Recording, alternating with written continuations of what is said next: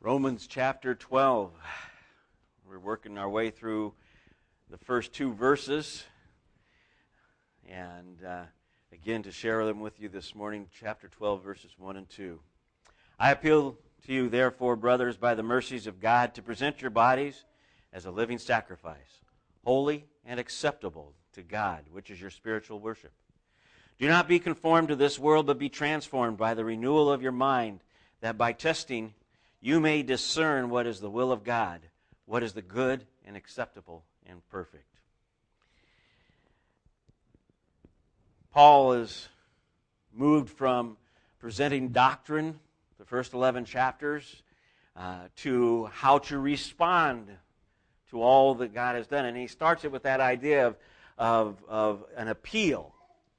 And again, this idea of an appeal I shared last week, to urge, to beg. And it was pointed out to me that the King James Version actually used a very good word, to beseech. It creates that urgency that Paul had, that, you know, in response to all that you've heard about what Christ has done and all the grace that God has poured out, and how to receive and be in that as you rest in that, now move this direction. And this is in such contrast to the way we normally think. Even, as Christians, we don't always, we don't think in this idea of the urgency to pursue after Christ. Especially after we've walked with him for a few years or more, and we feel like, we have a fairly reasonable understanding and knowledge of who God is and what he does and how the grace works and all of those things that we look at in reference to it.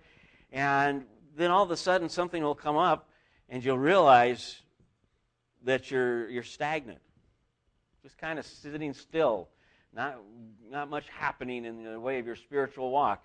And that's because we forgot this urgency that Paul mentions here. And as we go through that, just keep that in the back of your head. Part of it, too, is the desire. And I have to say, it's the desire of the flesh. It's not the desire of the Spirit of God in us. So it's got to be the desire of the flesh. And that is how, we kind of get this attitude. How close can I walk to the line without crossing over it and being on the wrong side of things? Now, I normally upset somebody when I use this simple analogy, but it works for me, and so I'll use it anyway. And that's the speed limit.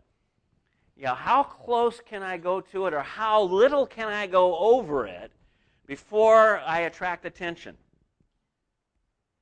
Now, I've had people that tell me that they'll set their speed control at 68 or 69 miles an hour, because they know that that's within the range that the highway patrol normally isn't going to do anything about it. By the way, let me warn you, and as a teenager, zooming down the freeway at 69 miles an hour in the slow lane, people passing in the fast lane, I got pulled over, and I remember being so upset with the judge. I went to appeal. I said, I was not the fastest traffic on the road. Why did? And he says, Mr. Hapgood, it seems, and Mr. Hapgood, when you're 19, that's pretty impressive. Mr. Hapgood, it seems to me that your concern is actually that you got caught, and the rest of them didn't. Were you over the speed limit? Yes, but Mr. Hapgood, what was the speed limit? 65. How fast were you going? 69. But Mr. Hapgood, and he was very generous. He reduced the fine to $10, but he let it sit on my record nonetheless, which impacted my insurance. So really, that was the most expensive part of it anyway. Why I say all of that is because I was convinced that I was well within range, being in the slow lane with all of the other people, that I was just fine. That's the way we look at things, isn't it? Look at our kids, by nature they come to this conclusion. What is it I have to do in order to keep, peace but not cross the line and get in trouble? And they balance that, and as they get older, they keep stepping over the line just a little bit to see what happens. And then as they step over the line, eventually they get far enough that where we come alongside. Now that's far enough. You know, parents, when we at least when I was growing up, my mom had 4 octaves. And the first one meant nothing. And neither did the second or the third, I figured out. It was the fourth one you had to worry about. And it normally encompassed my full name. And at that point, I knew I'd crossed the line. But until she reached that octave, I knew I was still on I was over the line, but I was safe. And in a sense, that's what we look. Paul says, I want to urge you to have a whole different idea about this. I'm appealing to you, I'm beseeching you, I'm urging you by the mercies of God. Look what, and the mercies of God, by the way, are what God has done for us. I'm not going to go into great detail. Oh, yeah, I am. I have a list of the mercies of God here. I didn't write this. A guy by the name of Tom Browning did, but it just caught my eye, and this is just all that came out of Romans. The revelation of the gospel through his holy prophets. The incarnation of the Son of God.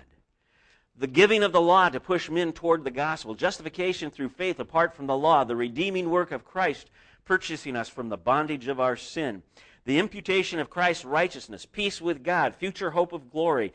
The abiding presence of the Holy Spirit. Deliverance from God's wrath. Reconciliation to the Father. Eternal life. A promised future resurrection, being freed from the dominion of sin, transference from the realm of sin to the realm of life, freedom from the condemnation of the law, the abiding presence of the Spirit of God, adoption as the children of God, intercession of the Holy Spirit, being named as co-heirs with Christ, or fellow heirs, or joint heirs with Christ, the privileged suffering with Christ, the future redemption of our bodies, the promise of our sanctification, the certainty of our ultimate glorification, the certainty that God is for us, the promise that He will give us all we need, the promise that we can never be separated from God's love and inclusion into the people of God. That's quite a list. And what Paul is basically saying is that we are to be thankful that God has put us into this position, these mercies that He's pouring out onto us. And as a result, instead of looking behind us and seeing, in a kind of sense, how far I can get away from the line that divides man from the world, we should be focused towards the cross and how close we can get to that. That's the distinction, I think, that why he's appealing so passionately here. And then he gets into the very clear response here. The initial response that he wants, to present your bodies as a living sacrifice, holy and acceptable to God. Before anything else happens, the first thing that he's urging us to do, before he tells us how to handle certain situations, how to deal with other problems, how to walk with Christ in certain areas of life, he presents with us this picture of present your bodies as a living sacrifice to God. This is something that is holy and acceptable to God, to do this. The very first thing he tells us to do. Now, Paul is assuming here that the mercies of God have done their work in your life. That you have opened your life to the Lord, that you've become a child of God, that you are saved, because there's no other way to experience His mercies than to come into that relationship. But having done that, he says, now, as a child of God, present your bodies as a living sacrifice. And he ties it to spiritual worship. And I thought of when he did that, and I'll get to that later, but the idea of coming into the framework of worshiping God in spirit and in truth. Like Jesus mentioned to the Samaritan woman in John chapter 4, the idea of this is how God is to be worshiped.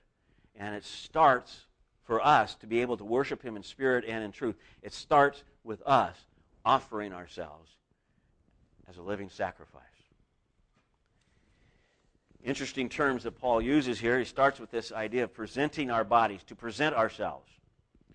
Now, one thing I realized as I went through looking at this word, we are going to present, we have already, in a sense, presented ourselves. We are either presenting ourselves to the world, or we're going to present ourselves to God. There's no in between. And that is not acceptable to a lot of people. Even Christians balk at that. But the bottom line is that we are either, you know, it's either towards God or towards the world. It's not like you can walk parallel somehow and be in the right place. So one way or the other, I thought of the song that I think it's Shirley Walsh sings that actually was written by Bob Dylan. And then somebody say, he's talking about Bob Dylan from the pulpit? Oh my gosh. There was a Christian era of Bob Dylan's music. Unfortunately, it didn't last, and I don't know that he ever really walked with the Lord, but he did write some interesting songs. There's A Slow Train Coming is one of them. Beautiful song of talking about the coming of Christ. And one song was, you've got to serve somebody. It's either the Lord or it's the devil, but you've got to serve somebody. And he says it doesn't matter who you are. You can be the head of a church. You can be the head of a bank. It doesn't matter. You've got to serve somebody. And by the way, our action reveals the way we walk our life on a daily basis. It reveals who we've chosen. So we are to present to come to a point where we offer ourselves, and the idea of this word present is also something done willingly, not begrudgingly. I'm a Christian. I can't do that. Think about it. You know, I tell especially when I work with kids, and I've spent probably more of my ministry working with kids than anything else. And we'll be talking about things, and they will be trying to be strong, and they'll say, you know, they're telling their friends, well, I can't go to that movie. You know, I'm a Christian. I can't go to that movie. And we need to transcend that thing. I'm a Christian, so I don't want to go to that movie. See, that just a simple kind of tells where we are. Even us as parents, no, we can't do that today. We've got to go to church. I've said it. When I should be saying, oh, we don't do that. We get to go to church. You know? So there's a sense of the way we talk even that reveals where we are with all of this, as to how focused we are. But it's this idea of presenting is something that's done willingly, not begrudgingly. And it's done in the same way as the idea of an offering. And we're not doing this to change any idea of God in reference to us.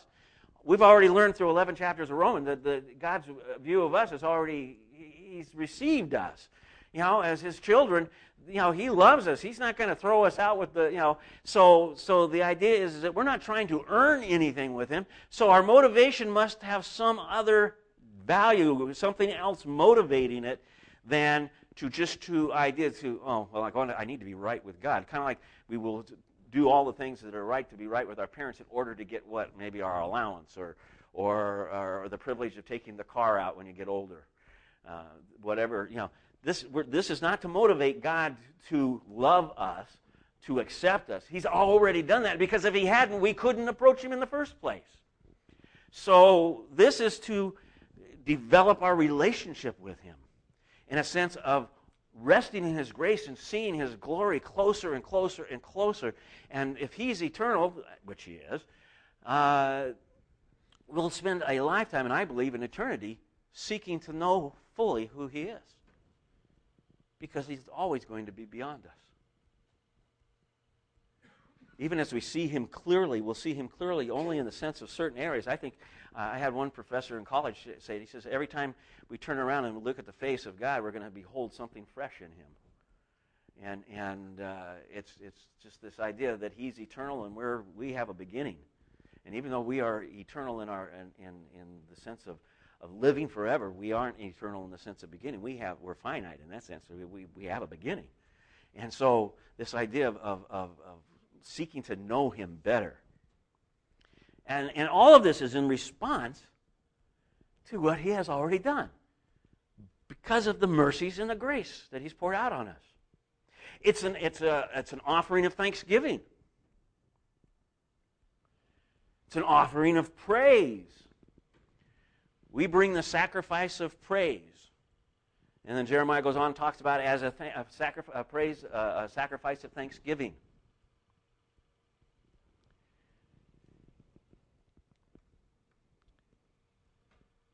The psalmist writes in Psalm 116, "What shall I render to the Lord for all his benefits to me?" In other words, what shall I render? And that's to give with in a very full, complete kind of way unto the Lord, because look at what he's done for me. And by the way, as we present this sacrifice, I want you to make sure that you understand we don't need any priest to do this for us. We come to the throne of God. Hebrews chapter 4, verse 16 tells us, boldly or with confidence to claim his mercy and his grace. To rest in his mercy and grace. We are invited to come boldly before his throne through the blood of Christ for his mercy and his grace. Peter says, we are a priesthood of believers. All of us. So when we pray for one another, we're acting as intercessors, as priests for one another. We don't have a set order of priesthood. You say, well, wait a minute, you've got a pastor. I'm the preaching elder, if you want to be definite, distinct about it. I am a member of the congregation who's been set aside to spend time studying and researching to preach and teach the Word of God. What happens if there's not enough money for us to do that? It's happened before. Well, then I'll find another job and I'll do whatever I have to do, because that the nature of what I am called here to do hasn't changed.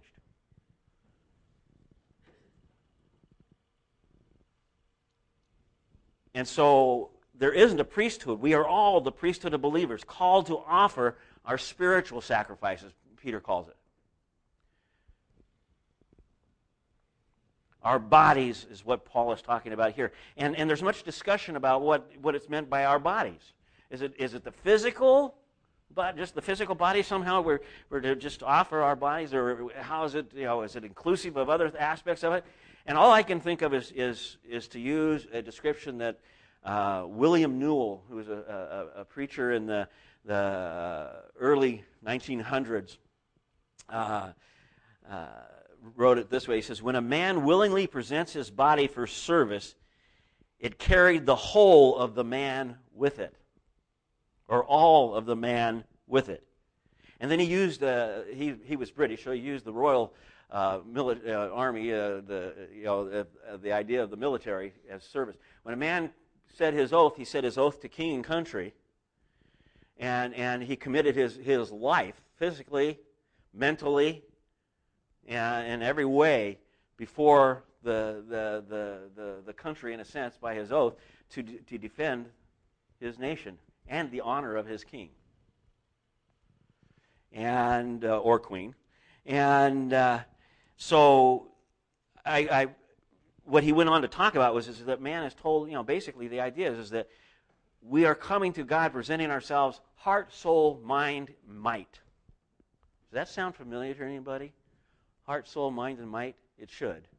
Love the Lord your God with all your heart, soul, mind, and might. If you look at Luke chapter 10, the way Jesus says it when he's asked, what's the greatest commandment? And when you go to what Jesus quoted out of Deuteronomy chapter 6, verse 5. And so to love the Lord your God with all your strength is another term that's used. So it's physical, it's mental, and of course, it's involved here because he says spiritual worship. We realize it's a spiritual relationship. The soul, the very soul of man is involved in this. It's the whole of who man is. It's how we are called to identify and relate to our God, to love Him with all our heart, soul, mind, and strength. And so this is the idea, to offer Him ourselves as a living sacrifice. And this word living, I to literally, it's a word that's tied with the word biology. When the zoe, it's got all sorts of places it goes in translating into the English. But to live, to breathe, to be among things that are living, not lifeless, not dead, opposite of the Old Testament sacrifice, in the sense that we didn't bring a living sacrifice. At the point that it came to the altar, it was already what? Dead. But now Christ has taken care of that. We don't do that kind of thing anymore. So we come, praise God. So we come now to the throne of God as a living sacrifice. And this idea of coming to Him is because Christ is taking care of all of our sin once and for all. Now, figuratively, the idea of living sacrifice, the word living here, is also taken as living for some particular cause.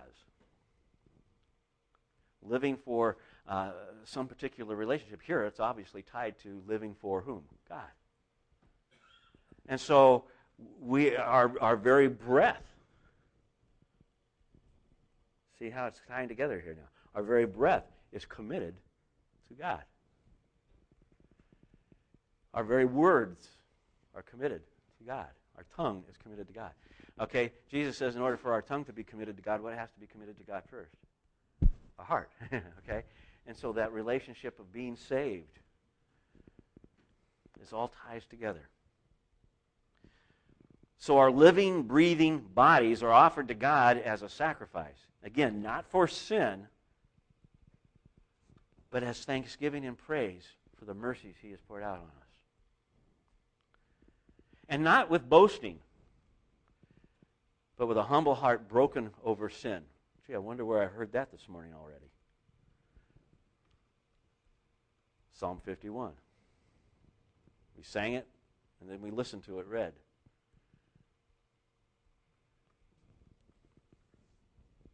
Broken heart over sin, it says God will not despise. What does that tell you about a heart that's not broken over sin? What's the inverse? He does despise. If you come to God without a broken heart over your sin, then you haven't really approached His throne. There's something between you and God at that point, a gap. But when you're broken heart over sin, I think of David for 8 months that he was that after he had taken Bathsheba as his wife, or 7 months, however long it was, shortly before the birth of their son, their illegitimate son, initially, and when he's confronted, that's when his heart broke. How many times did David do all the traditional offerings? I wonder in that 6 month period of time. Yeah. He didn't get close to him, the Father.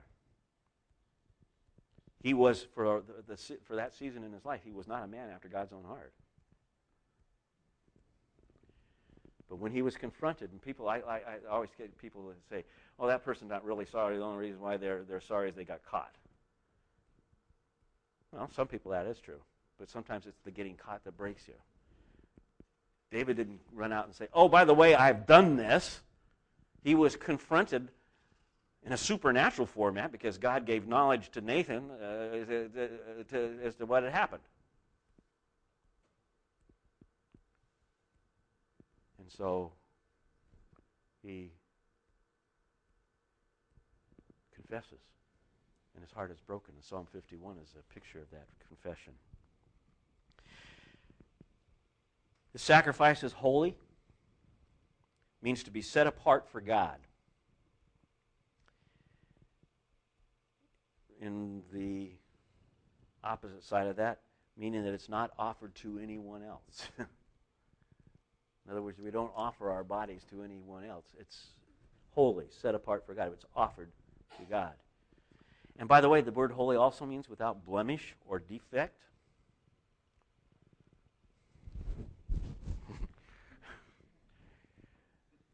through the blood of Christ. And it's acceptable. I love this word. And it's just a simple word. It's acceptable. It's the opposite of again, despise. It's well-pleasing to God for us to do this. I just think about that, and the idea of the response to the mercies of God is the desire to want to what? Please Him. Now, as parents, occasionally we get to see that even in our children, where they do something without cause.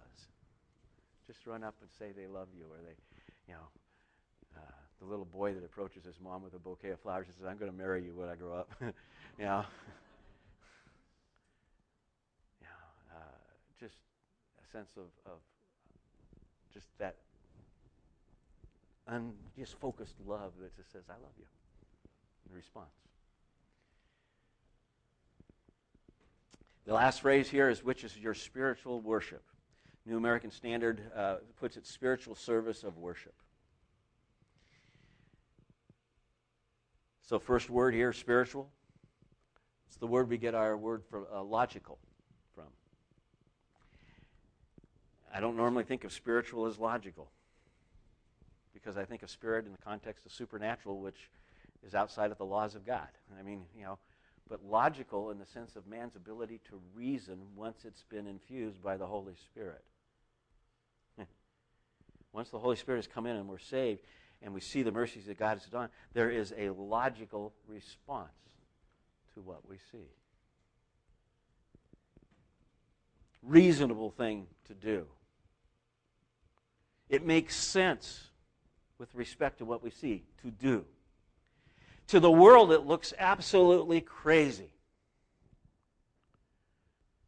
Paul, in fact, uses the word foolish. It's going to look foolish to the world for us to say, "Oh, I rest in the grace of the risen Christ.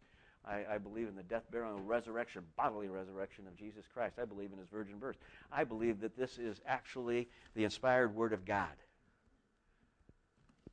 You take it literally? Yes. By the way, there's Jackie Davis called me. She was very concerned. There's a show on television. It's going to be on the History Channel about the Bible. And I don't normally discuss these things one way or the other until I've seen them. So I can't voice my opinion really on one way or the other as to how accurate it is or anything like that. But the one thing I know is I've yet to see the History Channel approach anything about the searching for knowledge in reference to understanding the Bible with the idea that it is the inspired Word of God. I've yet to hear them say that, ever.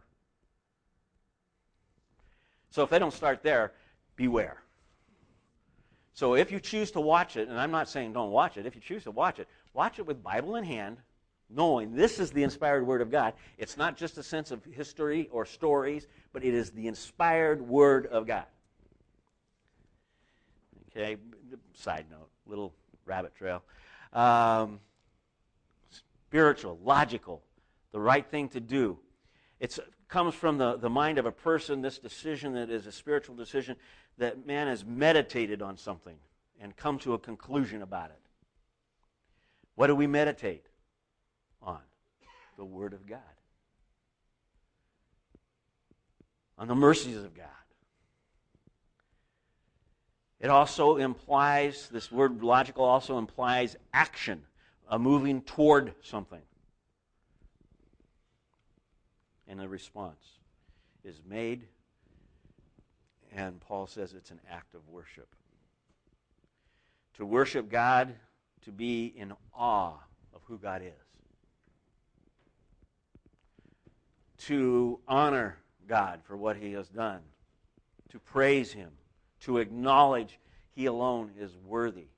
To give glory to Him. All glory is due His name.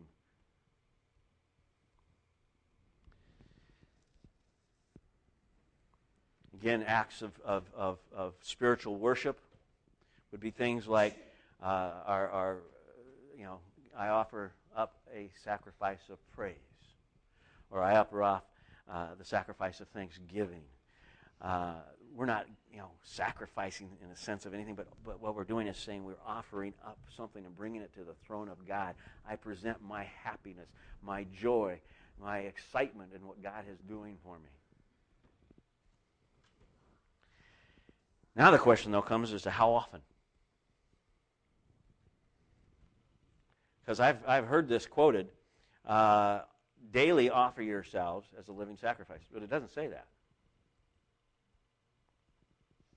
And so how often do we do this? Well, I figured, it's legitimate since the words are tied into it, it's praise and thanksgiving. We offer up the idea of thanksgiving as a sense of praise. How often are we to be thankful for everything? All the time. How often are we to rejoice? All the time in all things. How often are we to offer ourselves up? As often as it occurs to us to do it. And if it's not occurring to us on a daily basis, at least, then we need to be praying that God would open our hearts to His presence in our lives, and that we would be faithful in doing this, but that He would open our hearts and our minds to seeing it more often through the day than just once. No routine to this, but just something that would come across our path and just acknowledge again, God, I worship you. I'm offering my day, my mind, my thoughts, so that they're transformed, and we'll get into that later. So this response it's an act of worship and to honor and to acknowledge and to give glory to God.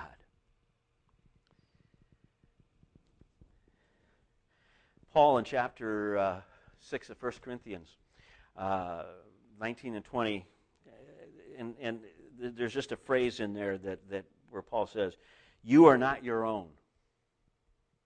You know the rest of it probably from here now.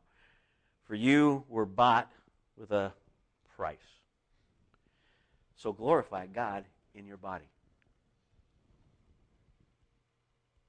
Offer yourself to God. There's a lot more detail in this, and there's a lot more things to discuss, and there's a lot more points of views in here. But the general picture, I think, is what I've tried to give you this morning. The God of all creation emptied himself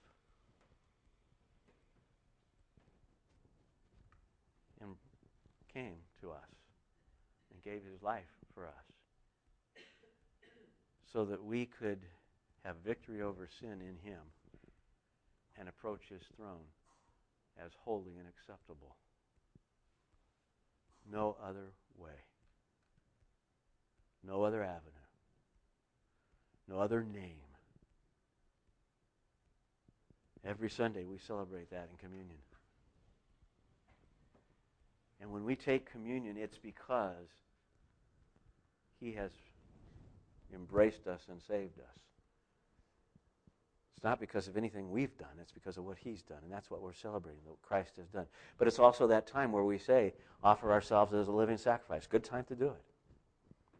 It's a good time to say, search me, O God. It's a good time to repent. Not the only time in a week's period of time, hopefully, but it's a good place. And so I'd ask the ushers to come and pass the communion out, hold it until we've all been served, and we'll share it together.